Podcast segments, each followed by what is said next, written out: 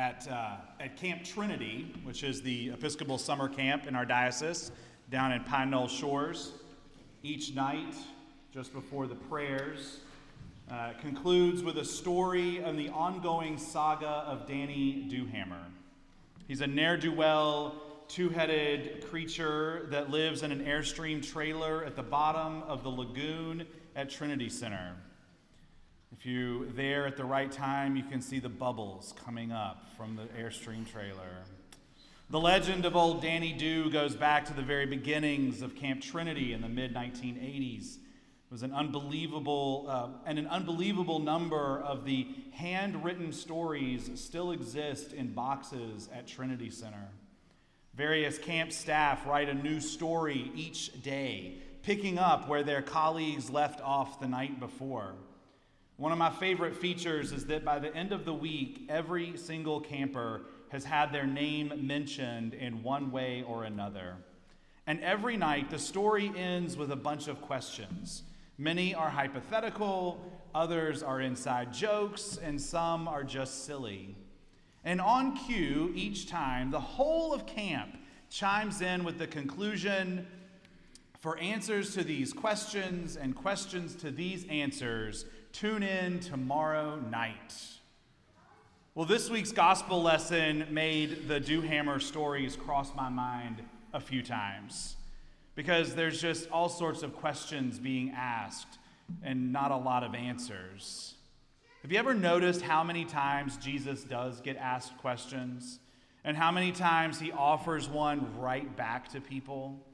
Or he offers a response that isn't quite an answer, nor does it actually get to the question that was asked. Because it's Jesus, we let it pass that he's like, I think what you meant to say was this. And how many times Jesus offers up an answer to a question that people may not have even known they had? There's the story of the woman caught in adultery, the man with a withered hand in the synagogue on the Sabbath, the question about taxes and whose face is on the coin. Maybe you know these stories, or if you don't and you need a refresher, uh, I'll be glad to share the scripture references later and, and have a conversation too. Our gospel passage today is, in many ways, the epitome of that back and forth with Jesus. It's one of the most striking moments to me because the disciples of John the, ba- John the Baptist have basically asked a yes or no question. They've passed a note in class with a check one box.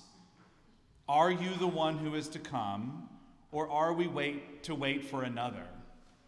And Jesus makes a little mark on the note that says option 3. He turns the question back to the askers. It could have been really easy for Jesus to go, It's me, I'm the Messiah. I mean, Matthew even says it in the gospel reading, right? It's me, Jesus, I am the Messiah. Are you happy now? But the hang up with that answer is that would be messiahs were all over the place. And most of the time, they were declaring themselves as such, standing on a big rock or a hillside and saying, I am the chosen one. And it did not end well for them. They either got taken out by the Romans or by other zealots, usually pretty fast. There's one story of a guy who stood up on a rock to say that and then he didn't make it down from the rock. I mean, it was usually a pretty quick uh, conversation after that. Um, but the other reason I think Jesus doesn't give a straight answer is that Jesus is pointing to God as the one through whom all these things are happening. The blind can see, the lame can walk, lepers are made clean, the poor have good news delivered to them. In other words, all those things that the prophet Isaiah said would come to fruition have finally arrived. And my guess is that if anyone in that crowd knew of Isaiah's words and what it meant for them to be true, it was John and his disciples. All of that hope in the midst of despair, all of that joy in the midst of trouble, triumph in the face of defeat. Look around, says Jesus. The answer to your question isn't just about me, It's about what God is doing in our midst all the time. And what God's work in our midst really looks like isn't always what we've convinced ourselves it will be.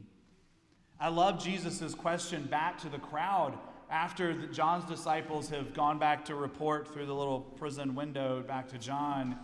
Jesus says, So, what did you go out into the wilderness to see? I think there's maybe an implied question in there too. Did you find it? Did it look like what you were expecting it to look like? Here on this annual meeting Sunday, I invite us to take a step back and look at Christ Church. And what do we see? And what is it that we are looking for? Within many groups and organizations that we've all are currently or have been a part of, it can be very easy to talk about where we wish it were better or different or like that other group similar to us that's over there. And the church is not immune from that thinking, but we wallow in it to our own detriment. God continues to call us forward, to welcome those who are seeking a spiritual home to advocate for those whom our society castigates or leaves behind. And we can and should always be looking and listening and praying for where God is calling us to continue the divine mission. But when we step back and look at this little piece of God's kingdom, what do we see? What are we looking for? And how often does it look like what we are expecting it to look like? You often hear me say that there is never a dull moment at Christ Church because it's what happens here, but also what happens beyond our walls and our fence that prevent those dull moments from happening. It's the hours spent in rehearsals and extra rehearsals by our various choirs for things like lessons and carols and evensongs that help us to sing to the glory of God. It's the time and energy of those who teach Christian formation for all ages. It's the energy and the joy we experienced at Vacation Bible School this summer. And it is all the things that make Cookie Walk and Pumpkin Patch the success that they are. And it's the thousands of meals made each year by our two teams at Religious Community Services. It's the hundreds of hours of tutoring and mentoring through Growing in Grace here, on, here in our buildings, and then the Craven Literacy Council and Interfaith Refugee Ministry. It's the dedication of many people, both now and in the past, that has sustained Mercy Clinic. And the list goes on. I'm sorry if I didn't mention your favorite ministry. But there are numerous questions that we can and should ask, both about our own lives and what direction Jesus is calling this parish to go in. There are questions Jesus is asking us to pay attention to. And I believe that there are answers that Jesus is offering us too. Like John's disciples, they may not, they may not be the responses we thought we were seeking, but they are most likely the answers that we need. And like the ongoing story of Danny Dewhammer at Camp Trinity, we must continue to tune in, continue to pay attention, continue to listen, to hear what God is saying to us, and to see how God is acting in our lives and in the lives of those around us. Amen.